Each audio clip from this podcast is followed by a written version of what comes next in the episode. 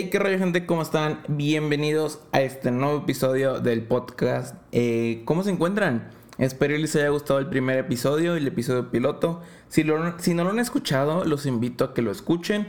eh, Este es el segundo episodio eh, que grabo. eh, Lo van a estar escuchando el martes. O sea, si lo están escuchando el día que lo subí, debería de ser martes. Hoy es lunes, un día antes. Y el primer episodio lo subí el jueves pasado, así que voy a intentar estar grabando así dos a la semana, subirlos tal vez martes, viernes o sábado. Así, ahí vemos, ¿no? Quiero grabar dos a la semana para, pues, que no sea tan alejado la fecha de cada uno de los episodios, ¿ok? Hoy vamos a hablar sobre mi vida en el último año de prepa, donde ya to- tomo la decisión de que, a qué carrera voy. Vamos a hablar sobre eso mismo, a qué carrera voy a ir, qué voy a estudiar y pues qué opino y pues a ver cómo me va en esto de la universidad, porque es un mundo nuevo para mí. Así que esta siendo la segunda vez que doy inicio al podcast. Iniciemos con Volemos. Miren, ¿para qué les doy más largas? Ya vamos a ir hablando sobre el tema, ya les voy dando la introducción. Vamos a hablar sobre mi último año de prepa y para empezar vamos a hablar sobre mi graduación. En mi graduación, ya fue hace menos de un mes, hace poquito, eh, ya fue la entrega de papeles. Bueno, fue nada más el diploma, ¿cuáles papeles? Es un papel nada más. Eh, la entrega del diploma y no fue nada del otro mundo, estamos en pandemia, no se va a poder hacer nada en especial. Nada más eh, fue ir al campus, ahí nos entre- el director nos entregó el papel y la toma de fotos y tan tan, no hubo nada más en especial. Eh, así que no voy a hablar más sobre eso. Vamos a hablar sobre el último año hablando de las clases. El, el último año es muy importante, o más bien yo le doy mucha importancia, porque el último año es donde tú decides qué es lo que vas a estudiar. Ya vamos hacia la universidad y sobre lo que en un futuro, en unos años, ya vas a trabajar. Así que se me hace que es, eh, hablando sobre estudios, lo más importante, porque ya es sobre lo que tú decidas estudiar y sobre lo que a ti te guste. El último año es muy importante en, en mi prepa porque llevamos unas clases que se llaman clases de vinculación, que son clases que llevamos junto con universitarios. Bueno, o sea, no llevamos las clases con universitarios, pero son clases de universidad. Son clases sobre la carrera que tú estás interesado, te vas a la universidad y ya, ya tomas las clases. Pero como estuvimos en pandemia, pues no pudimos ir a la universidad, obviamente. Así que obviamente las tuvimos en, en la compu, así como cualquier otra clase. Y esto te ayuda porque te das cuenta sobre si te gusta, no te gusta. Miren, les voy a hacer súper claro, yo les voy a contar mi experiencia, ¿ok? Yo desde siempre, toda la vida, he, he, he estado interesado en la medicina. Yo desde chiquitos, desde que tengo memoria... Bueno, recién nacido yo decía que yo quería ser rico, así que ese fue mi primer trabajo soñado, el ser rico. Luego ya creciendo y viendo la realidad de que ser rico no era algo que podías estudiar, eh, me decidí por eh, medicina. Medicina es algo que a mí me encanta desde siempre porque en mi casa se ve lo que vendría siendo la medicina. Eh, mis papás, eh, mi mamá estudió, bueno, mis dos papás estudiaron odontología. Uno de ellos es eh, dentista, mi, mi mamá, y mi papá es cirujano maxilofacial. Entre comillas, desde entonces viene desde genes lo que viene siendo la medicina. Porque a mí, neta, me apasiona demasiado todo lo que tiene que ver. Más que nada, el ayudar a la gente. Me gustaría ayudar a la gente con lo que yo pueda. Con mis habilidades que vaya agarrando a través de los años en la escuela. Pues me gustaría en unos años... el operar, porque yo, mi meta en la vida es lograr ser un cirujano. Me gustan distintas especialidades, pero obviamente la que más me atrae a mí es cirugía plástica. Así que en unos años aquí tendrán a su cirujano plástico. Eh, avísenme en unos cuantos, cuarenta y dos años, llegan a mi consultorio y digan, oigan, yo escuché el podcast y les doy tal vez un dos por ciento de descuento, ¿les parece? A mí se me hace súper bien, es, es, es un código podcast, ¿ok? Va a ser el código podcast. Oigan, ya me perdí el tema, ya no sé ni qué quería. Ah, les estaba contando, eh, yo desde siempre quise estudiar medicina, ¿ok? Ya sea por mis papás o por, por cualquier cosa, siempre me atrajo la medicina. Pero... hubo un momento, hace unos meses, ponle seis, de seis meses a un año, donde eh, yo dije, oye, ¿y si yo estudio negocios? O sea, yo quería, es, me estaba interesado en los negocios, no sé de dónde. Tal vez algún día mi papá me llegó y me dijo, oye, ¿y no te interesan negocios? Y yo le dije, oye, puede ser una gran opción. Pero la verdad no sé de dónde llegó ese tema a mí. No sé de dónde me a- empezó a traer todo lo que tiene que ver negocios. Bueno, y después de unas largas semanas de empezarme a preocupar yo solito por, oye, ¿y si la medicina no es lo mío y lo que yo, para lo que yo nací es negocios? La verdad yo estaba muy preocupado.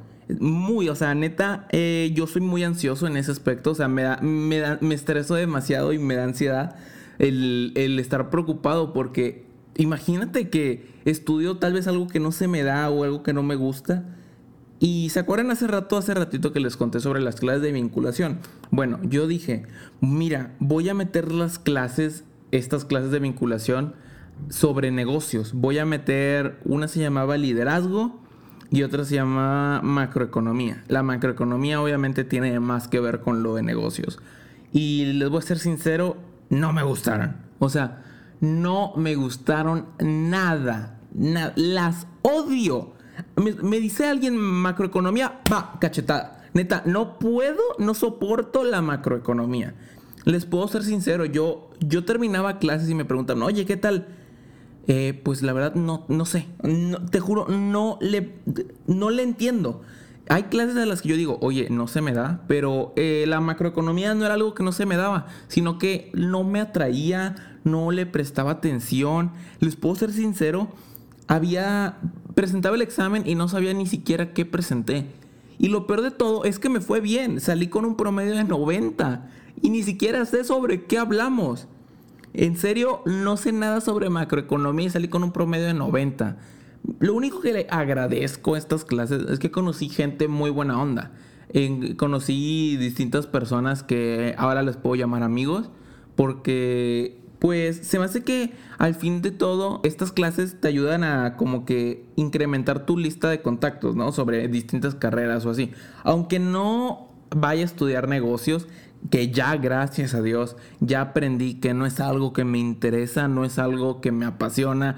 No, o sea, tal vez en un futuro, ta, imagínate, abro, abro un negocio, abro una franquicia de Little Scissors o de Krispy Kreme. Pero no, no, estudiar negocios no. No voy a llegar de saco a, a una conferencia y diga, hola, buenas tardes, yo soy licenciado. No, voy a llegar y voy a decir, yo soy doctor. Eh, así que ya les, ya les conté, me ayudó a mí, en mi caso me ayudó mucho la vinculación. No sé si distintos compañeros o amigos de mi prepa hayan tenido algún caso similar. Porque, o sea, no creo que haya sido el único que haya metido una vinculación de prueba y al final de cuentas se arrepiente. Yo me arrepiento sí y no, porque como ya dije, lo bueno fue que conocí gente muy buena onda. Lo malo, pues pude haber aprovechado y meter una clase de medicina, la cual me ayudaría para adelantar, como embriología o así. O sea, obviamente medicina en la lista de ranking de las carreras difíciles son de las principales, las carreras más difíciles. Creo que es el número dos, si no mal recuerdo, hace poquito vi. Pero yo creo que no hay materia difícil para la persona que verdaderamente quiere estudiarlo. O sea, si tú verdaderamente quieres estudiar, no sé, eh, matemático o no sé, cualquier cosa que y no se te dan los números y te gusta, bueno, ¿por qué, por qué te gustaría matemáticas si no se te dan los números? Bueno, eh, ponle, eres malo, pa, eres, te va mal en la escuela, pero te gustaría estar, estudiar medicina. Pues tú estudia, pero échale un chorro de ganas. O sea, tal vez no, no va a ser fácil. Obviamente no va a ser fácil. Ninguna carrera es fácil. Todo tiene lo suyo. Pero si tú le echas muchas ganas y, y la verdad quieres llegar a cumplir esa meta, lo vas a lograr siendo quien seas. Pero obviamente si estás de flojo, no haces nada, pues nah, no le eches la culpa al maestro. O sea, eres un burro, ya, eres tú. No, no le echas las ganas que deberías. Y yo he aprendido a que no, no importa lo difícil de la carrera, todas las, todas las carreras son importantes. O sea, hasta la que es la más fácil y la más difícil, todas son importantes. Y no por estudiar una más difícil vas a decir, oh, yo estudié bla, bla, bla. Como dice que son todos los doctores, de que bien sangrones y así. Miren, eh, más vale que yo no me vaya a comportar así en unos años, porque si no me estarían mordiendo la lengua yo solo, imagínense. Nada. Pero, o sea, hay que respetar a todos. Tampoco se pasen de sangrones con la gente por su carrera. No le vayan a empezar a decir cosas a los de comunicaciones, ¿eh? Más les vale aquí. Y, y cuando ustedes le vayan a criticar, acuérdense de mí y quédense callados, ¿ok? Bueno, ahora cambiando de tema a so- sobre lo- la medicina y sobre mí. Esta es una conexión entre medicina y, y, y yo como persona, ¿ok? Yo, César. Eh, yo la medicina, como ya les dije, me ha traído gracias a mis papás. En lo personal, a mi papá, porque es quien opera, quien va al quirófano. Yo desde chiquito, la verdad, le, le decía a mi papá, oye, vas a hacer esta cirugía de que las impresionantes. Y le decía, wow, es la que sangra un chorro o algo así. Y le decía, oye, por favor, grábamelo. Y ya llevaba el iPad y ya de regreso yo me la pasaba viendo la cirugía grabada. Desde chiquito a mí me gustaba demasiado ver todo. Ni le entendía nada. No sabía qué, por qué rompían ese hueso. No, o sea, no sabía de qué estaban haciendo ni de qué hablaban los doctores. Pero a mí me gustaba demasiado todo lo que era ver eso. Me gustaba ver cómo operaban. Me gustaba... La sangre no, nunca me dio miedo porque es algo que a la gente le da miedo. Por ejemplo, se marean al ver sangre o así. En, la, en mi caso, en mi familia, por ejemplo, cuando me operaron de las muelas del juicio, veía a mi hermano sangre en el suero o así, porque yo me vine a mi casa con suero, y en el tubito ese eh, se, subi, se subía la sangre porque moví mal el brazo o algo así, no me acuerdo qué hice. Y mi hermano se empezaba a marear y dice que, a ver, exagerado, son dos gotitas de sangre, tampoco te pases. Pero sí, mi única cirugía fue esa, la que ya les acabo de mencionar, la de las muelas del juicio. Ah, pero fue en muelas del juicio las cuatro... Y luego con tres supernumerarios, quien para los que no saben son dientes de más. Así que en general fueron siete dientes los que me sacaron. O sea, pa- mi cara, si de por sí ya está medio circular, imaginen, toda inflamada, parecía pelota. Estaba súper guau. No, no me dolió. Y los que se vayan a operar, opérense. Está rica la anestesia. De aquí su compa, el podcaster, se lo recomienda. Me gustaría anestesiarme nada más por gusto, pero eso, el otro día le dije a mi papá y me dijo que eso es droga. Y pues no, me, pues no, no conviene, amigos. Pero está rica la anestesia. Ah, bueno, les sigo contando sobre la medicina y sobre, y sobre mí. Entonces, eh, todo esto, el pedir las cirugías, el, todo eso que me atraía, la, el ver las cirugías, el no tenerle miedo a la sangre, me llamaba cada vez más y más al querer... El querer aprender, el querer estudiar esto. Y les voy a contar ahora sobre mi experiencia ya entrando a un quirófano, ya en algo más pro, más... ¿Ustedes entienden? Eh, porque pues yo, mi papá me dijo, mira, cuando cumplas catorce, quince años ya te voy a empezar a meter. Porque como tú dices que a ti te interesa, pues te voy a empezar a meter al quirófano, ¿ok? Entonces, hace unos años fue la primera cirugía a la que asistí. Entonces... Y en el quirófano me, pon, me toca ponerme gorro, me toca ponerme las botitas, todo. Porque pues es algo, dif- es, es como en las series, pero distinto, ¿ok? No todo lo de las series de Grey's Anatomy, Good Doctor, nada de eso es igual. O sea, es una idea. De lo poco que he vivido, de las pocas experiencias en un quirófano, les puedo contar de primera mano, está padre, pero no es lo mismo. Y obviamente en la serie lo hacen ver bonito, ah, el doctora Grey y ya y todo, pero no es lo mismo. Pero obviamente, te, la verdad me gusta más la vida real, es mucho más padre. Bueno, ya en el quirófano, en mi primera vez, les voy a contar la historia de mi primera vez en el quirófano. Esta vez fue la verdad de las peores experiencias, porque jamás me había tocado el sentir que me desmayaba. Les voy a contar, o sea, miren... Yo no tomo, no fumo, no tomo, no consumo drogas, nada. Y por primera vez entiendo a los borrachos cuando dicen estaba en la peda y amanecí en mi casa y no recuerdan cómo llegaron. Les voy a contar, yo estaba ya en, el, en la sala de operaciones, ya estaba el paciente ahí en medio, yo estaba todo ahí, todo al lado de mi jefe, todo cool. Y de la nada me empiezo a sentir mal. Porque empiezo a escuchar, digo, empiezo a escuchar, empiezo a oler, oler la carne quemada, porque pues los distinta, los t- distintas cosas que usan, ¿ok? Y empiezo a oler y el olor no lo soporté. Y de la nada me empecé a marear, empecé a ver manchas negras. Y ese fue mi último recuerdo. Desperté en el baño, pero yo solito, dicen que yo solito me fui. O sea, yo solito caminé, según ellos. Yo no recuerdo nada, pero según la enfermera, según mi papá y todo, yo me fui caminando. Yo nada más recuerdo que estaba en el baño y pues con ganas amanecí todo cool.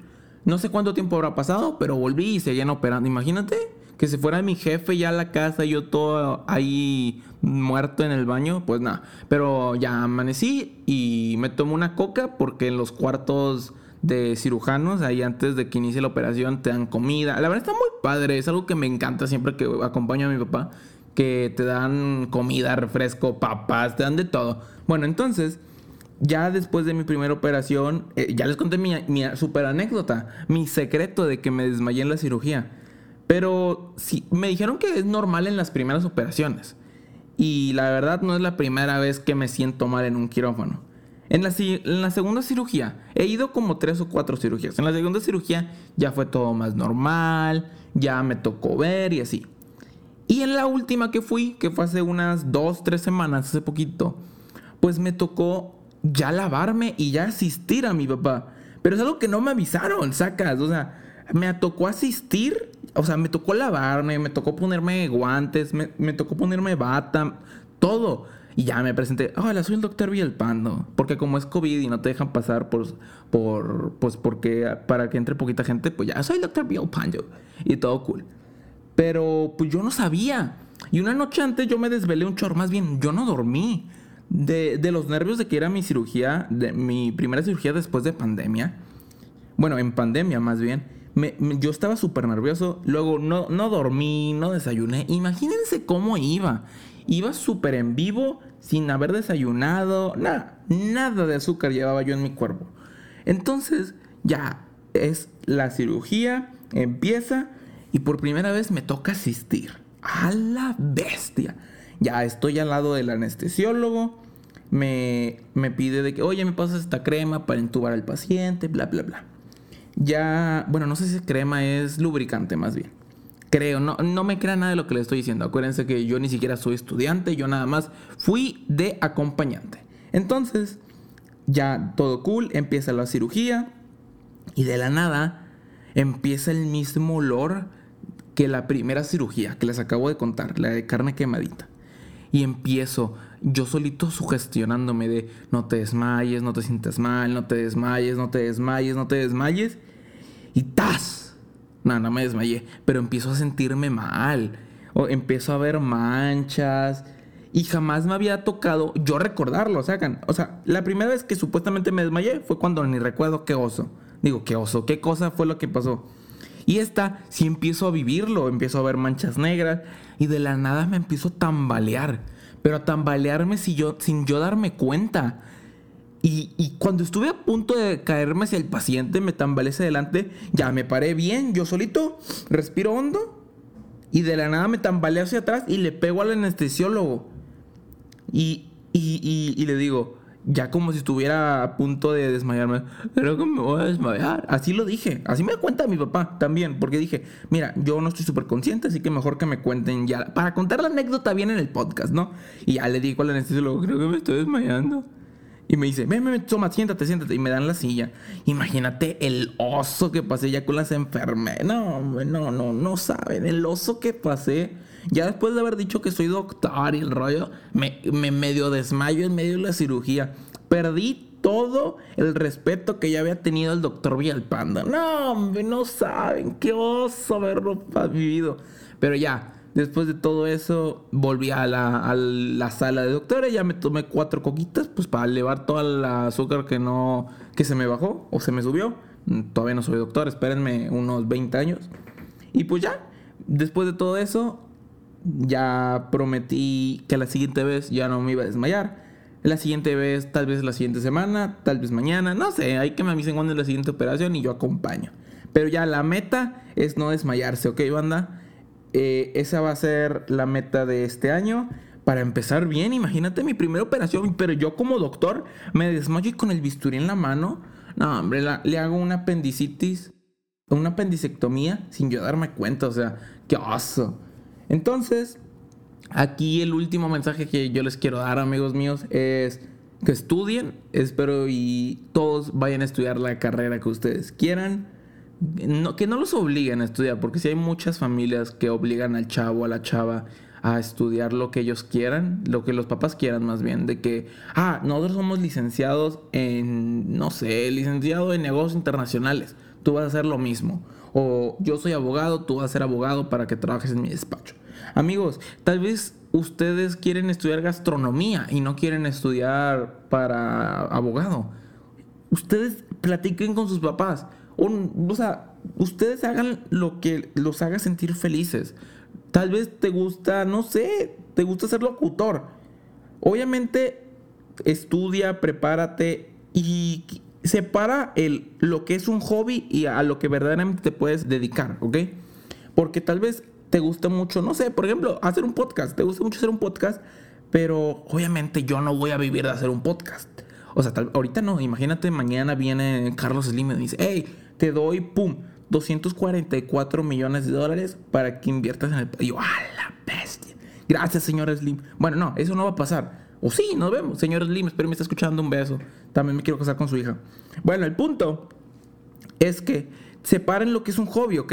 No le voy a decir a tu mamá, oye, mamá, quiero ser youtuber. No, o sea, tal vez te gusta, hazlo como hobby, pero estudia, trabaja. Porque es algo que obviamente de eso vas a vivir y no vayas a hacer lo que se escucha feo, pero no vayas a ser un fracasado en la vida. Estudien, trabajen. Eh, si todavía no sabes lo que vas a estudiar, te recomiendo que... No te digo que te tomes un año sabático, tal vez seis meses, pero no vayas a entrar a estudiar algo que no te gusta, ¿ok?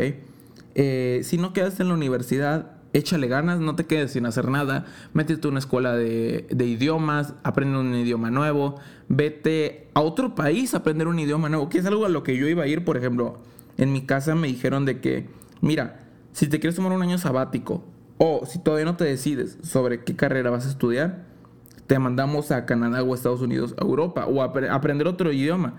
Porque no hay que desperdiciar el tiempo. El tiempo nadie te lo va a devolver. El tiempo es algo que verdaderamente es de las cosas más importantes, porque hay que aprovechar el tiempo. Aunque estemos jóvenes, eh, so, porque somos chavos, nosotros la chaviza que está escuchando este podcast. Ah, bueno, no, esperen, viendo, viendo las estadísticas del episodio pasado, eh, tenemos gente adulta. ¿Cómo están, señores? ¿Todo bien con la chamba? Espero que nos estén escuchando desde el tráfico. Están escuchando el punto de vista de un chavo de diecisiete años que está a punto de entrar a la carrera. Si me pueden dar algún consejo, se los apreciaría. Y pues espero que les haya gustado, ¿no? Así que para toda la chaviza que me escuche, para la gente grande, pues sean productivos, el tiempo no se devuelve y no desperdicien el tiempo, ¿ok? Hagan las cosas que les gusta, hagan lo que tengan que hacer, lo que les haga felices. Y ese es mi mensaje del día de hoy. Así que espero que les haya gustado el episodio. Nos vemos en el siguiente episodio. Se cuidan, bye bye.